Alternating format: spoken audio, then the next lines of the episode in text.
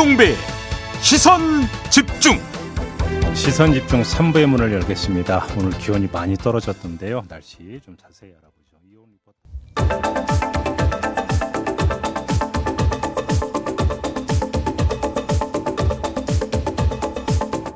네, 비컨 뉴스 진행하겠습니다. 헬마우스 임경빈 작가 모셨습니다. 어서 오세요. 안녕하세요. 일주무에 모른 거죠? 저희가 네. 지난주에 대선 특별 기획을 진행하느라고 그러니까요. 아, 부득이 일주일- 모시지를 못했네. 일주일 만에 뵈니까 더 반갑습니다. 아 그래요? 알겠습니다. 조금 전에 좋다고 했으면서 말을 바꿔버렸습니다. 네. 자, 어떤 이야기 준비해 오셨습니까? 지난 주말 내내 시끄러웠던 이제 카카오톡 검열 논란에 대해서 취재를 해봤는데 음. 먼저 어떤 논란이 있었는지 오디오로 만나보시겠습니다. 한 SNS 커뮤니티에 올라온 고양이 영상입니다. 게시가 되기 전 먼저 검토 중이라는 문구가 뜹니다. 네이버와 카카오 등이 이른바 불법 촬영물 필터링을 시작했기 때문입니다. 필터링은 방송통신심의위원회가 제공하는 성범죄물 자료와 비교해 불법 촬영물을 찾아내는 작업입니다. 개정 전기통신사업법 이른바 N번방 방지법 시행에 따른 조치입니다. 각종 인터넷 커뮤니티에선 사전 검열이 아니냐는 불만이 쏟아지고 있습니다.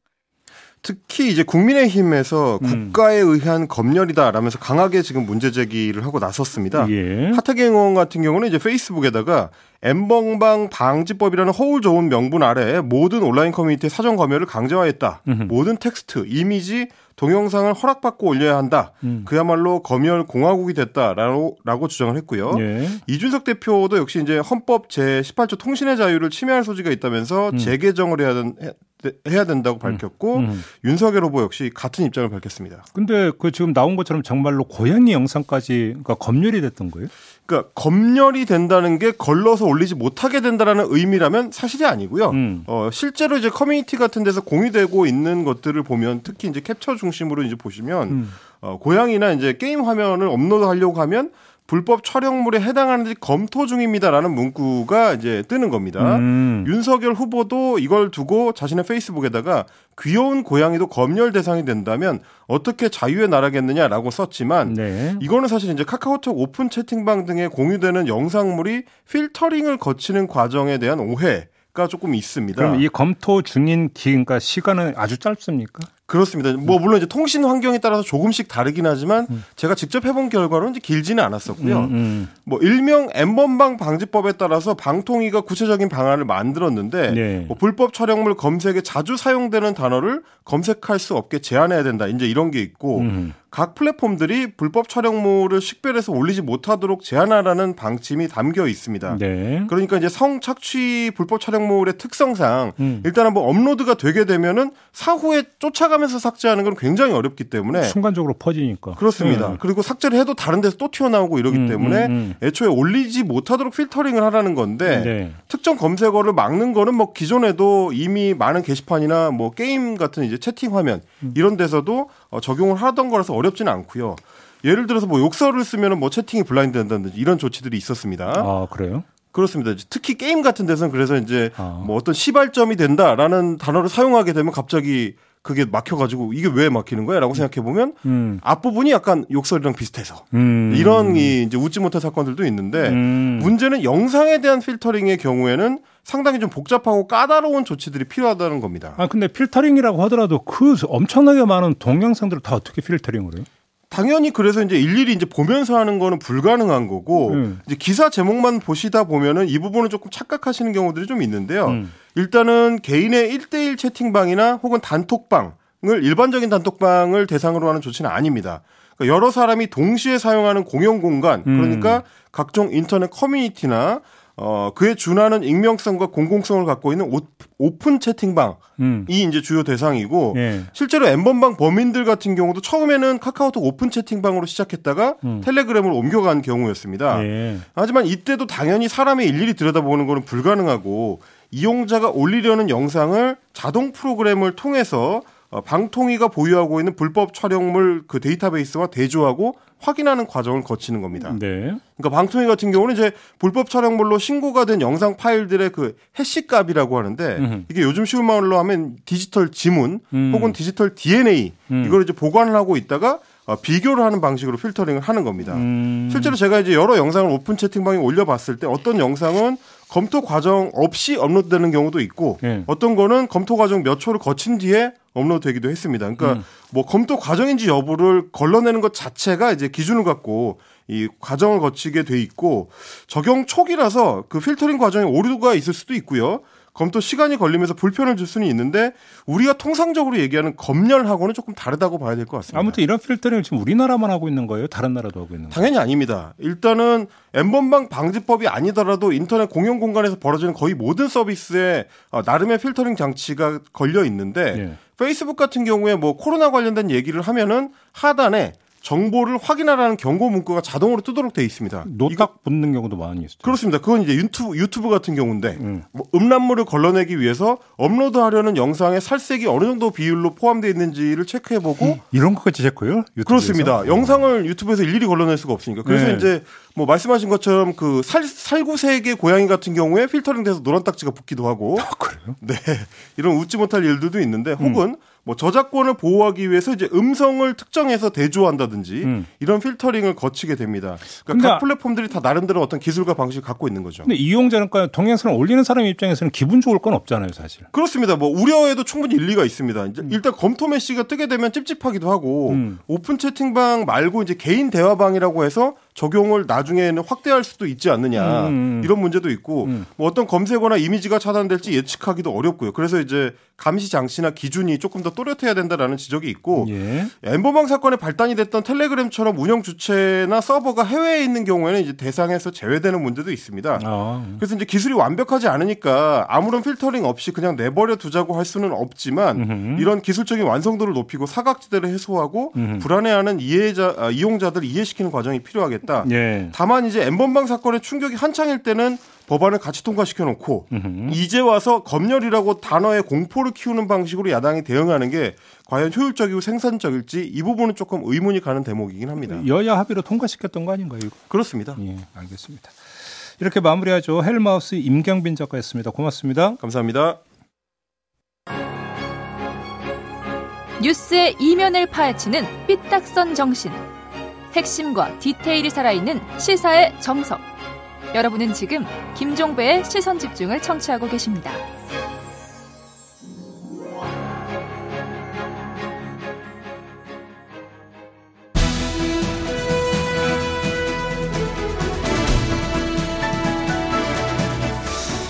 네. 더불어민주당과 국민의힘이 선대위 정비를 이제 거의 마무리하고 본격적인 선거전에 들어가 있는데요. 한번 좀 점검을 하기 위해서 어, 저희가 특별히 두 분을 지금 스튜디오로 모셨습니다. 한 분 한분 소개드리고 바로 좀 이야기를 이어가 보죠. 더불어민주당 선대위 수석 대변인을 맡고 있는 박찬대 의원 모셨고요. 어서 오세요. 예, 안녕하세요. 그리고 국민의힘 선대위 상임 공보 특보단장을 맡은 김경진 전 의원 모셨습니다. 어서 오세요. 안녕하세요. 김경진입니다. 네, 두 분은 구면이시죠? 그렇죠, 뭐. 네, 제가 좋아하는 분입니다. 아, 그래요? 네. 이 토론도 화기애애하게 집중적으로 좀 해주시기를 바라고요. 제가 이제 선대위 구성이 대충 이제 마무리됐다라고 말씀을 드렸는데 마무리 과정에서 좀 진통이 있었습니다. 그러니까 서로 뭐 서로 그러니까 비판하셔도 되고 서로 자평을 하셔도 될 것 같은데 국민의힘 선대위에서는 노재승 공동 선대위원장 문제가 있었었고 민주당에서는 조동현 상임 선대위원장 문제가 있었습니다. 그러면서 많은 언론이 인재 영입을 꼭 이런 식으로 해야 되는 거냐 이런 지적이 있었는데 어떻게 자평을 하세요, 김경진 단장님? 반성해야죠, 뭐. 사실은 뭐 서로 간에 이게 이 각, 각자 일패식이 있으니까 네. 좀 편안하게 말씀드려도 될것 네, 같은데 네. 첫째는 사실은 이제 이게 밖에서 생각할 때는 어, 정당이 이게 대통령 권력을 목표로 하는 어떻게 보면 대선 후보 뭐 이게 위한 기구니까 음. 되게 시스템이 정치하고 검증이 잘 될 것이 아니냐 이제 이렇게 전제를 하시는데 음. 실은 그런 능력들이 양당 공이 잘 안 되죠. 뭔가 좀 어수선한 것 같던데. 예. 근데 근데 또 근본으로 올라가 보면 음. 가령 청와대에서 장관 지명할 때도 우리 인사사고 뻥뻥 터지잖아요. 네. 근데 이게 보수 진보 정권의 문제하고 또 상관없는 문제거든요, 보면. 그거 아닌 것 같던데요. 예. 시스템 문제가 있는 것 같아요. 예. 그러니까 이게 음. 가령 체계 어떤 특정 개인에 대해서 전 인생을 사찰에 가깝게 속- 속속들이 뒤지지 않는 한은 청와대에서 인사 검증을 해도 사고가 날 수밖에 없는데 음. 청와대 인사 검증 능력의 100분의 1도 안 되는 대선 캠프들의 능력은 사실은 윤석열이건 이재명이건 간에 상관하지 않고 음. 사고가 날 수 있는 요인은 상존한다 이제 이렇게 보셔도 될 것 같고요. 네. 또한 가지 이제 공히 이제 정치권 전체에 음. 뭔가 이렇게 한 직역에서 성실하게 묵묵히 이렇게 이 이제 우리가 그 그냥 편안한 표현으로 땅 판다고 그러죠. 그냥 음. 한 계단 한 계단 이렇게 쭉 올라온 사람들은 그냥 평범한 누군가로 보는 것 같아요. 음. 뭔가 드라마틱하고 뭔가 멋져 보이고 뭔가 있어 보이고 눈에 확 띄는 사람을 이렇게 찾으려고 하다 보니까 예. 거기서 사고의 원인이 상존하는 것 같아요. 보면. 그러니까요. 예. 음. 그래서 뭔가 우리 국민들도 좀 생각을 바꿔서 음. 한 영역에서 한 발 한 발 한 발 올라가서 최소한 어떤 정해진 범위 내의 전문 영역에서 음. 최고봉에 올라간 사람을 영입하는 것을 당연하게 생각하는 음. 그런 문화로 사고의 흐름이 바뀌고 또 선거 캠프도 그렇게 주도를 한다면 사고가 안 났을 텐데 네. 그런 부분과 관련해서 조금 문제들이 좀 있었던 알겠습니다. 것 같고요. 어쨌든 저- 다 저희도 반성해야죠. 뭐. 우리 박선대 수석 대변인께서는 어떻게 자평하십니까? 예, 뭐 상당히 뭐 공감 가는 말씀 주셨어요. 음. 음. 근데 꼭 숫자로 얘기하면은 이제 한 그래도 한 1대 3 정도 되지 않나 이런 생각이 좀 1대 들고. 3이라면 뭐 김성태, 함익병 숫자가 예, 어쨌든 문제 발생했던 사람의 숫자가 여기 직업 정신 나오면 안 되는데 회계사다 보니까 숫자를 언급하는 것 같고요. 참고로 박 의원님 회계사 하셨습니다.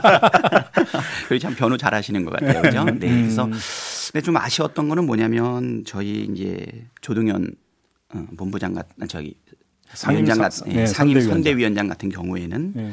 아 이게 이제 아, 공적 영역의 일을 맡기기 위해서 모셔왔는데 음. 예, 이제 사적 영역의 부분이 사실은 언급이 되면서 뭐 국민적 정서를 고려 안 할 수는 없는데 음. 본인에게 항변의 기회도 없이 음. 그다음에 또 여러 가지 가족들에 대한 음. 뭐 위해라든가 염려 때문에 그만둔 이런 부분들은 좀 안타깝게 생각이 되는 것 같아요. 네, 뭐 사적 영역이기 때문에 저도 여기서 뭐 다시 재 언급하고 싶은 생각은 솔직히 좀 없고요. 네. 근데 지금 그럼 방향을 돌려서 제가 두 분께 한번 공통된 이런 문제의식을 한번 던져볼 테니까 입장을 좀 말씀해 주세요. 예를 들어서 조정원, 조동현 상임선대위원장 그렇고 노재승 뭐 공동 선대위원장도 그렇고 굳이 이야기를 하자면 과거 어떤 정치를 하면서 또 조직을 관할했던 이런 그 경력을 갖고 있는 분들이 아니잖아요. 굳이 엄밀하게 따지면 자기의 영역에서 그냥 충실하게 일해왔던 분들 그러니까 전문성을 높이 산다고 한다면 그 전문성에 맞게 정책 영역이나 이런 데로 그냥 모시지 왜 간판이 되는 상임선대위원장 공동선대위원장에서 정무적 성격을 띠는 자리에 배치를 하고 그래서 왜 검증에 노출을 시키느냐 이런 지적이 나올 수도 있을 것 같은데 이 점은 어떻게 보세요? 그러니까 그런 거죠. 뭐 이게 사람을 어, 이렇게 확 눈길을 끼는 보직에다가 보임을 시켜 놔야 그럼 정치적 상술인 거죠? 까놓고 얘기해서 그런 거죠. 뭐 그래야 언론에서 사진도 찍히고 기사도 대문짝만하게 가령 뭐 네이버 다음에 몇십 개가 이제 올라가고 뭐 이런 상황이 되니까 음. 국민들이 주목을 하면서 아 저 정당 또 저 대선 캠프에서는 저런 방향에 관심을 갖고 있구나 하는 생각을 가질 거라고 이제 기대를 하니까 이제 그걸 하는 거고요. 그렇죠. 어느 의원님 말씀대로 저기 어, 박원석 의원님이 그랬나 저기 그냥 뭐 특보 단장이나 아니면 뭐 그 거기에 걸맞는 그냥 뭐 가령 뭐 국회의원 선거 때 비례대표 1번이나 뭐이 정도 했으면 탈이 안 났을 텐데 그랬을 네, 것이다. 저도 공감하는 바입니다. 그러니까요. 네. 박찬대 수석은 어떻게 생각하세요? 예, 뭐 저도 뭐 전반적으로 뭐 공감을 예, 예, 하고 있고요. 네, 네. 다만 이제 정치라고 하는 것이 세상에서 가장 어려운 일이거든요. 왜? 그 어린 왕자에서도 얘기했지만 사람의 마음을 얻는 거 아니겠습니까? 네. 이 사람의 마음을 얻는다는 게 어떤 능력이라든가 경력, 이력보다도 어쩌면 사람의 정서에 호소할 수 있는 영역을 찾다 보니까 음. 아마 양당이 다 그런 면을 아마 보지 않았나 알겠습니다. 이런 이런 생각이 듭니다. 영입 관련해서 마지막으로 한 질문만 드리고 다음 이야기로 넘어갈 텐데 이번에 상대 영입에 대해서 뭐 평가 좀 해주세요. 박찬대 수상 대변인님. 국민의힘 선대위에서 금태섭 전 의원하고 이용호 의원을 영입을 했잖아요. 어떻게 평가하십니까? 왜 이렇게 고민을 예, 예. 멋쩍으니까 그렇죠.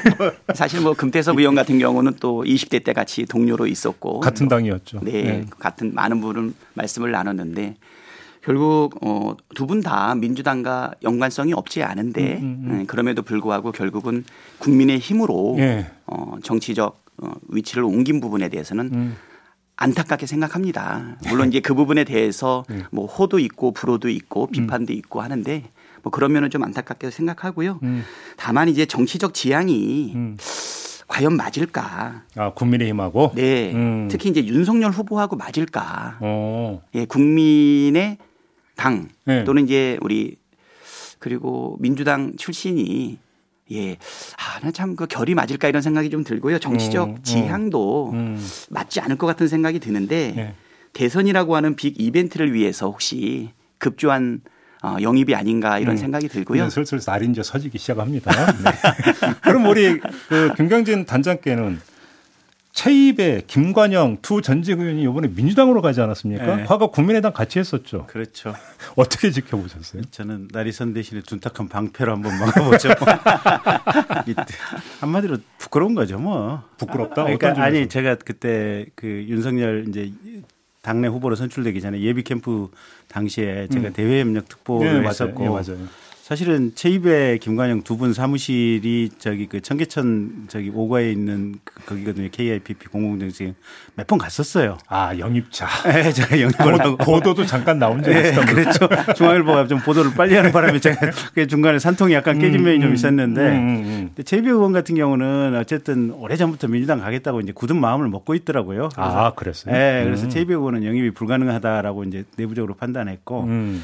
김관영 선배 같은 경우는 이게 상당히 고심을 많이 하더라고요 보니까 음, 그래서 음, 영입이 음. 가능할 거 가능한 여지가 좀 상당히 있다라고 판단을 하고 음. 찾아뵀었고 이랬는데 당내 경선이 끝나고 사실은 제가 몇 번 더 찾아갔어야 되는데 음흠. 그때 조금 제가 바쁜 일이 있고 정신이 정신줄을 좀 놓았었어요. 네. 근데 그 사이에 민주당이 그냥 아니 지금 그, 그 자기 업무 테마를 고백하고 계신 어, 거죠. 뭐 그런 상황이 됐어요 결과적으로.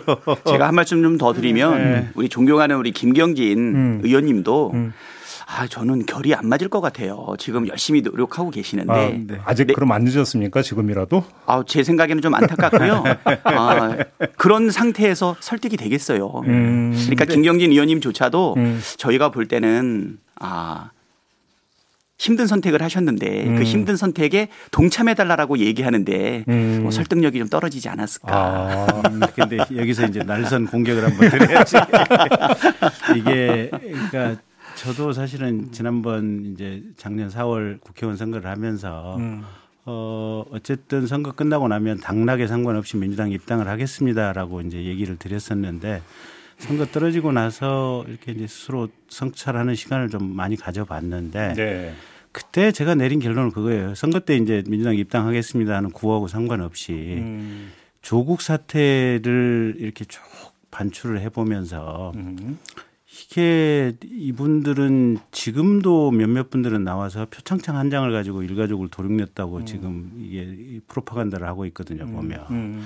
근데 아니 당장에 정경심만 해도 자본시장법도 있고 증거인멸 혐의- 혐의도 있고 음, 뭐 차명통장 개설- 개설도 있고 뭐 범죄수익 은닉도 있고 그 다 지금 항소심까지 유죄 판결이 난 부분들 아니에요 보면. 네. 네. 이게 표창장 한 장의 얘기가 아니잖아요, 보면. 그 표창장이나 종이딱지도 한 10개 되잖아요, 보면. 근데 이런 과정을 보면서 체계적으로 국민을 속이고 호도하는 정당이 민주당이 아닌가. 그리고 그것 때문에 검찰 개혁하자고 서초동에서 무슨 백만 촛불 시위를 했었던 세력이 지금 민주당 아니에요, 보면. 그래서 이렇게 국민을 속이는 세력과 내가 정치를 같이 할 수 있을까. 그러니까 그 모든 것을 떠나서 민주당 자체에 입당하고 민주당이 정치를 해서는 안 되겠다. 그때 그런 판단을 스스로 내렸죠. 그럼 금태섭 전 의원도 그런 차원에서 국민의힘에 지금 손을 잡은 거라고 아, 당장에 그 조국 흑서를 쓴 분도 있잖아요. 진중권, 뭐 권경애, 뭐 김경률 이런 분들 저도 거기에 포함되는데 다 마찬가지예요. 이게 알겠습니다. 근본의 흑백을 이게 뒤집어 엎는 정당이 민주당이기 때문에 반드시 정권 교체해야 된다 그 잠깐 생각들이죠. 여기서 이제 잠깐 그 저희가 이제 한두 주제를 한 두 개 정도 갖고 이야기를 하려고 했는데 시간이 지금 그래가지고 여기서 제가 진행자로서 예. 지금 한 4분 정도 남았을까요? 이, 이, 이 주제를 그냥 마무리하고 네, 네. 유튜브 연장 방송에서 판세 이야기라든지 좀 더 이야기는 들어가는 걸로 하죠. 혹시 좀 반박 있으면 박찬대 의원님께 지금 하셔도 됩니다. 예, 아유 뭐 김, 김경진 의원님 말씀 잘 들었는데요. 음. 어, 저는 이제 한번 뒤집어서 한번 말씀 드려보고 싶어요. 음. 뭐더뭐 유튜브에서 말씀을 나눌 수 있기는 하겠지만 음. 사실 윤석열 후보와 관련된 사실 여러 가지 의혹 제기도 많이 있고 어, 거의 뭐 확신에 찬 생각을 갖고 있는 분들도 많이 있는데 네. 흔히 이제 본부장이라고 이렇게 이야기하고 있는 부분인데 어, 윤석열 후보 본인의 이제 고발 사주 의혹이라든가 음. 그리고 뭐 판사 사찰 의혹 그다음에 윤우진 사건 무마 의혹 음. 그다음에 또 한명숙 모해 위증 교사 수사방해 의혹도 있지 않습니까? 음. 또 옵티모스 부실 수사 의혹도 있고요. 대장동과 관련해서는 또 부산 저축은행에 음. 예, 그 대출에 대해 가지고 덮었다라고 하는 의혹도 있게 되고 그다음에 또 부인과 관련해서는 도이치모터스 음. 그다음에 코바나 컨텐츠 협찬 의혹 또 장모에 대해서는 또 불법 요양병원 그다음에 은행장고 증명 위조 또 우리 양주의 추모공원 그다음에 요새 말 많이 나오고 있는 또 어, 양평? 양평 과 관련된 부분 사실 이렇게 많은 부분들에 있어 가지고 어, 조국 장관과 그 가족을 둘러싸고 있는 부분에만 집중해 있다라고 하면 이 정의의 이름도 선택적 정의라고 하는 그 비판을 피하지 어렵겠지 않겠냐. 음. 그러니까 이렇게 많은 것을 종합적으로 보고 판단을 하셔야 되는데 음. 조국 장관과 관련된 그 하나만 보고서 다 판단을 했다라고 하면 이것도 저는 좀 편중되어 음. 있지 않나 이런 안타까움을 좀 갖고 있습니다. 시간이 있군요. 예. 1분 쓰실 수 있습니다. 어, 각자 1분 쓰시고 마무리하시죠. 이게 다 과잉된 의혹 제기라는 거죠. 정, 정략적으로 윤석열 청문회 할 때 아무 문제 없다고 민주당 의원들이 그렇게 강변했던 내용들이고요. 음. 아니 당장의 그 고발 사주 의혹이라고 하는 것도 지금 공수처에서 무슨 뭐 어- 어거지 체포영장, 어거지 구속영장, 뭐 영장을 두 번에 구속영장을 두 번 했나요? 다 기각됐잖아요 보면 아무것도 손준성에 대해서도 혐의가 지금 명확하지 않은데 그 손준성 윗단에서 윤석열 본인은 지시는커녕 나는 그런 생각조차 못했다고 하는 윤석열하고 도대체 지금 무슨 상관이 있다는 것인지 알겠습니다. 그러니까 지금 저 김경진 단장의 말씀 음. 한마디로 얘기하면 윤석열 그 본부장권은 의혹에 불과하고 조국 관련해서는 법원 판결이 나온 게 아니냐. 장, 장모 장모 의료법 위반 건은 그거는 이제 법원에서 지금 1심에서 유죄가 나왔으니까 그건 확률이 높죠. 음. 근데 나머지 건들은 대부분 의혹이고 의혹도 지금 근거가 없고 수사를 수사가 안 되는 상황이죠. 알겠습니다. 자, 박찬대님 딱 1분 네, 예, 하고 예. 마무리하시죠. 예, 지금 저기 뭐야 코바나 컨텐츠 협찬과 같은 경우는 어렵게 음. 우리가 좀 혹평했지 않았습니까? 뭐라고 혹평했냐면 반창고로 봉합한 선대위가 출범하는 날 음, 선물로 무혐의 선물을 줬던 것이 아니냐 이렇게 얘기가 나오는데 지금 우리 국힘의 선대위의 주요 보직을 갖고 있는 많은 분들이 네. 또 존경하는 우리 김경진 의원님을 포함해 가지고 대부분이 검찰 분들이세요. 10명이 넘는 것으로 알고 있는데 어, 이것은 어, 우리가 이제 군사정권 이후에 네. 검찰공화국으로 가는 길이 아닌가라고 하는 두려움도 많이 가지고 있는데 네. 그런 면에서 검찰 단계에서부터 이 부분에 대한 공정한 수사가 과연 이루어질 수 있는가라고 하는 국민적 불안과 의혹이 있는데 음. 이 부분에 대해서는 국민의 힘에서 명확하게 국민의 신뢰를 얻기 위한 좀 더 집중적인 노력이 좀 필요하지 않을까 이 생각이 됩니다. 네, 여기서 이제 두 분의 말씀을 잠깐 끊도록 하겠습니다. 이제 슬슬 이제 그 날이 서는 것 같은데요. 워낙 지금 한 15분 이야기하기는 너무 짧고 그래서 이제 선대위 구성과 관련해서만 여기서 이렇게 좀 그 마무리를 하도록 하고요. 유튜브 연장 방송에서 2라운드를 한번 좀 진행을 해볼 테니까 두 분 가지 마시고 그냥 앉아 계시면 될 것 같습니다. 일단 수고하셨고 좀 이따 다시 뵙겠습니다. 예, 감사합니다. 예, 예.